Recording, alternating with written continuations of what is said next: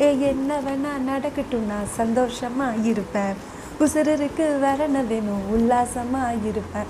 ஏ என்ன வேணா நடக்கட்டும் நான் சந்தோஷமாக இருப்பேன். உசுருக்கு வரண என்ன வேணும் உல்லாசமாக இருப்பேன். ஏ ரக்கிட்ட ரக்கிட்ட ரக்கிட்டா ஓ ரக்கிட்ட ரக்கிட்ட ரக்கிட்ட ஓ ரக்கிட்ட ரக்கிட்ட ரக்கிட்ட ஓ ரக்கிட்ட ரக்கிட்ட ரக்கிட்ட. அனைவருக்கும் வணக்கம். நீங்கள் இணைந்திருப்பது கிரேசி தமிழ் சைக்கி இந்த பதிவை கேட்கும் ஒவ்வொருவருக்கும் என் அன்பார்ந்த நன்றி.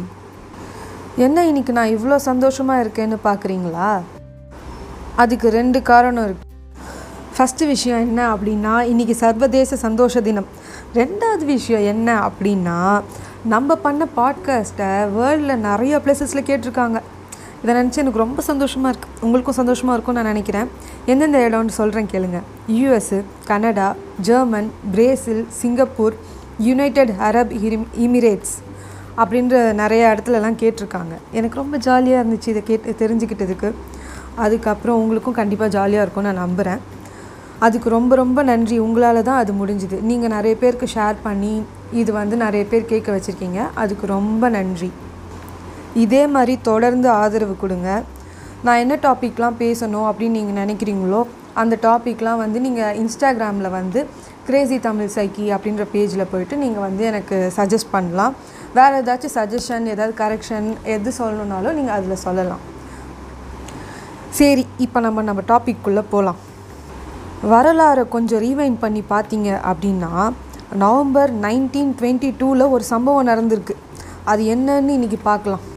அப்போ தான் நம்ம ஐன்ஸ்டீன் வந்து யூரோப்பில் இருந்து ஜப்பானுக்கு ட்ராவல் பண்ணி போகிறாரு எதுக்கு போகிறாரு அவர் வந்து நோபல் ப்ரைஸ் வாங்குறதுக்காக போய்கிட்டு இருக்கிறாரு. அப்போ டோக்கியோ அப்படின்ற ஒரு ஊரில் வந்து இம்பீரியல் அப்படின்ற ஒரு ஹோட்டலில் வந்து ஸ்டே பண்ணுறாரு அப்போ திடீர்னு என்ன பண்ணுறாரு அப்படின்னா எப்படி சந்தோஷமாக வாழ்கிறது அப்படின்னு சொல்லிட்டு எழுத ஸ்டார்ட் பண்ணிட்டாரு. ஆமாங்க இப்போ நம்ம அவர் எழுதின அந்த ஹாப்பினஸ் தியரியை பற்றி தான் பார்க்க போகிறோம் அவர் கரெக்டாக எழுதி முடிக்கிறாரு. அப்போ என்ன ஆகுதுன்னா அவர் ரூமுக்கு வந்து ஒரு பெல் பாய் வந்துடுறாங்க. அந்த பெல் பாய்க்கு கொடுக்கறதுக்கு அவர் கையில் வந்து சேஞ்ச் இல்லை. உடனே அவர் என்ன பண்ணுறாரு அவர் எழுதின அந்த ஹாப்பினஸ் தியரியை ஆட்டோகிராஃப் பண்ணி இந்தாப்பா இது ஒரு நாள் உனக்கு கை கொடுக்கும் அப்படின்னு சொல்லி அவர்கிட்ட கொடுத்துடுறாரு. தந்துட்டு அவர் என்ன ஆக்சுவலாக சொன்னார் தெரியுமா?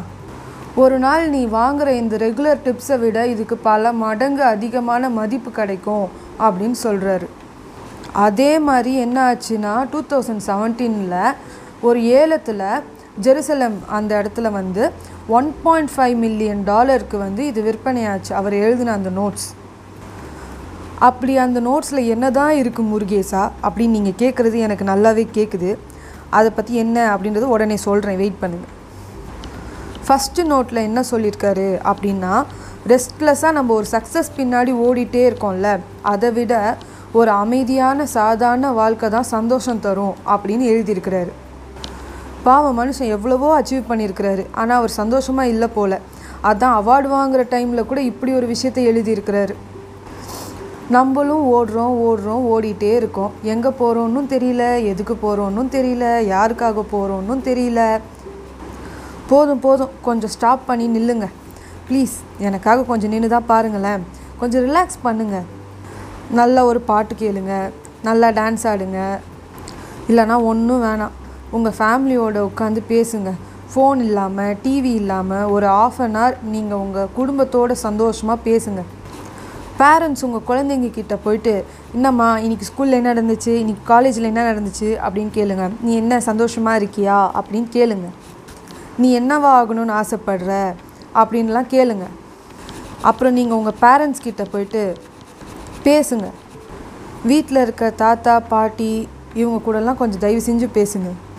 அவங்களுக்கெல்லாம் பேச ஆள் இல்லாமல் சீரியல் பார்க்க ஸ்டார்ட் பண்ணிட்டாங்க.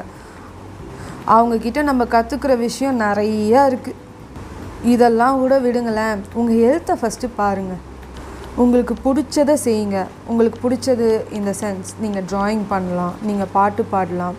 நீங்கள் வந்து வாக்கிங் போகலாம் உங்கள் ஃப்ரெண்ட்ஸ் எல்லாம் சேர்ந்துக்கிட்டு. இந்த மாதிரி நிறைய விஷயம் இருக்குது எதுவுமே பண்ணாமல் வேலை வீடு வேலை வீடு ஆஃபீஸ் வீடு பிஸ்னஸ்ஸு அப்படியே போயிட்டு இருந்தால் அப்போ தான் கடைசியில் அப்படியே போய் அப்படியே அப்படியே போயிட வேண்டியது தான் உங்களுக்கு ஞாபகம் இருக்கா? இந்த கொரோனா டைமில் லாக்டவுன்லாம் போட்டிருந்தாங்கல்ல? அப்போ ஜாக்மா ஒரு விஷயம் சொன்னார். என்ன சொன்னார்? யோசிச்சு பாருங்கள் இந்த வருஷம் நீங்கள் உயிரோடு இருக்கிறீங்களே அது அதை பற்றி மட்டும் நினைங்க. நீங்கள் உயிரோடு இருந்தாலே லாபம் சம்பாதிச்சிட்டீங்க அப்படின்னு அர்த்தம் அப்படின்னு சொன்னார். யோசிங்க யோசிங்க. ஓகே இப்போ நம்ம செகண்ட் நோட்டுக்கு போகலாம் அவர் மொத்தம் ரெண்டு நோட்ஸ் தான் எழுதியிருக்கிறாரு. ஃபஸ்ட்டு நோட் என்ன? சக்ஸஸ் பின்னாடி ரெஸ்ட்லெஸ்ஸாக ஓடிட்டே இருக்கிறத விட ஒரு அமைதியான சாதாரண வாழ்க்கை தான் சந்தோஷம் தரும் அப்படின்னு எழுதியிருக்காரு. செகண்ட் என்ன எழுதியிருக்கிறாரு அப்படின்னா when there is a will there is a way where there is a will there is a way அப்படின்னு எழுதியிருக்காரு. அதாவது மனசு இருந்தால் மார்கபந்து மார்க்கம் உண்டு அப்படின்னு எழுதியிருக்காரு. நம்ம லைஃப்பில் எல்லா பிரச்சனைக்குமே ஒரு முடிவு இருக்குது மனசை விட்டுடாதீங்க. அவ்வளோதான் வாழ்க்கை முடிஞ்சு போச்சுன்னெலாம் கிடையவே கிடையாது. இந்த இடத்துல நான் ஒரு கதை சொல்லணும்னு ஆசைப்பட்றேன். ப்ளீஸ் தயவு செஞ்சு கேளுங்க. ஒரு பெரிய பிஸ்னஸ் மேன் இருந்தாங்களாம்.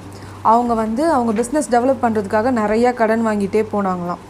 அதுக்கப்புறம் அவருக்காக வட்டி கட்ட முடியாமல் என்ன ஆச்சு அப்படின்னா அவர் போயிட்டு அந்த கடன் வாங்கினவங்க கிட்ட போய் பேசுகிறாங்க அவர் வந்து கடன் கொடுத்தவர் என்ன சொல்கிறாரு அப்படின்னா நீ காசு கூட ஒன்றும் கொடுக்க வேணாம். உன்னோட பொண்ணை வேணாம் எனக்கு கல்யாணம் பண்ணி வச்சிடு அப்படின்னு சொல்லி சொல்கிறாரு அப்படி சொன்னவருக்கு கொஞ்சம் ஏஜ்டு பர்சன் ரொம்ப வயசானவர் அவர்.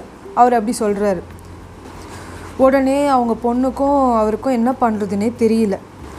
அவங்க போய் மறுபடியும் அந்த கடன் கொடுத்தவங்க கிட்ட போய் பேச போகிறாங்க உடனே கடன் கொடுத்தவர் என்ன சொல்கிறாரு சரி நம்ம வந்து ஒரு விஷயம் செய்யலாம். அது என்னென்னா நான் வந்து ரெண்டு பந்து ஒரு வந்து வெள்ளை பந்து ஒன்று வந்து கருப்பு பந்து. இதை வந்து ஒரு கூடைக்குள்ளே போடுவேன். அதை வந்து நீ வந்து கைவிட்டு எடுக்கணும். நீ வந்து கருப்பு பந்து எடுத்துட்ட அப்படின்னா நான் வந்து உன்னை கல்யாணம் பண்ணிப்பேன். உங்கள் அப்பா எந்த பணமும் கொடுக்க வேண்டாம். இதுவே நீ வெள்ளைப்பந்து எடுத்துட்ட அப்படின்னா நீ காசும் கொடுக்க வேணாம் கல்யாணமும் பண்ண வேண்டாம் அப்படின்னு சொல்லி சொல்லிட்டாரு. அதுக்கு அவங்க அப்பா என்ன சொல்கிறாரு அப்படின்னா சரி நான் இதுக்கு ஒத்துக்கிறேன். ஆனால் இது ஊரில் எல்லா மக்களுக்கும் முன்னாடி நடக்கணும் அப்படின்னு சொல்லி சொல்கிறாரு அப்புறம் அந்த கடன் கொடுத்தவர் வந்து இதுக்கு ஏற்பாடு பண்ணுறாரு அவர் என்ன பண்ணுறாரு ரெண்டுமே கருப்பு பந்தா உள்ளே தூக்கி போட்டுடுறாரு.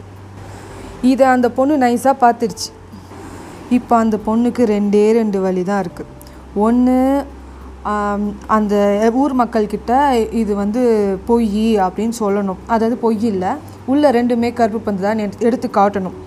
இல்லைன்னா வந்து அதுலேருந்து ஏதாவது ஒன்று எடுத்துட்டா கண்டிப்பாக கருப்பு பந்து தான் எடுக்கிற மாதிரி இருக்கும். அப்போ வந்து கண்டிப்பாக வந்து மேரேஜ் பண்ணுற மாதிரி ஆகிடும் அப்போ அந்த பொண்ணு என்ன பண்ணுச்சுன்னா ஒரு பந்தை எடுத்து வேகமாக தூக்கி போட்டுச்சு பக்கத்தில் இருக்க புதருக்குள்ளே. தெரியாமல் கை தவறி விழுந்துருச்சு அப்படின்னு சொல்லிச்சு. அப்புறம் அந்த பொண்ணே ஒரு ஐடியாவும் கொடுத்தது. என்ன அப்படின்னா இப்போ உள்ளே என்ன இருக்குன்னு பாருங்கள் அதுக்கு ஆப்போசிட்டாக இருக்கிறது தான் நான் வந்து எடுத்திருப்பேன். உள்ளே கருப்பு இருந்துச்சுன்னா நான் வெள்ளை எடுத்திருப்பேன். உள்ளே வெள்ளை இருந்துச்சுன்னா நான் கருப்பு எடுத்திருப்பேன் அப்படின்னு அந்த பொண்ணு ஐடியா சொல்லிச்சு. அப்புறம் எல்லோரும் உள்ளே என்ன இருக்குன்னு பார்த்தாங்கன்னா கருப்பு பந்து தான் இருந்திருக்கும். ஸோ அதை எடுத்து பார்த்ததுக்கப்புறம் அப்போ இந்த பொண்ணு வெள்ளை கலர் தான் எடுத்துச்சு அப்படின்னு சொல்லி எல்லாருமே வந்து நம்பிட்டாங்க. அப்போ அந்த பொண்ணு எவ்வளோ கஷ்டமான ஒரு சுச்சுவேஷன் இருந்தாலும் அந்த பொண்ணோட புத்திசாலித்தனத்தினால அதுலேருந்து மீண்டு வெளியில் வந்துருச்சு. அவங்க அப்பாவையும் காப்பாற்றிக்கிச்சு அந்த பொண்ணோட வாழ்க்கையையும் காப்பாற்றிக்கிச்சு ஸோ எந்த ஒரு விஷயமா இருந்தாலும் நீங்கள் பொறுமையாக நிதானமாக யோசிச்சிங்கன்னா அது கண்டிப்பாக ஒரு முடிவு இருக்கும். அதுலேருந்து நீங்கள் எப்படியாவது வெளில வரலாம்.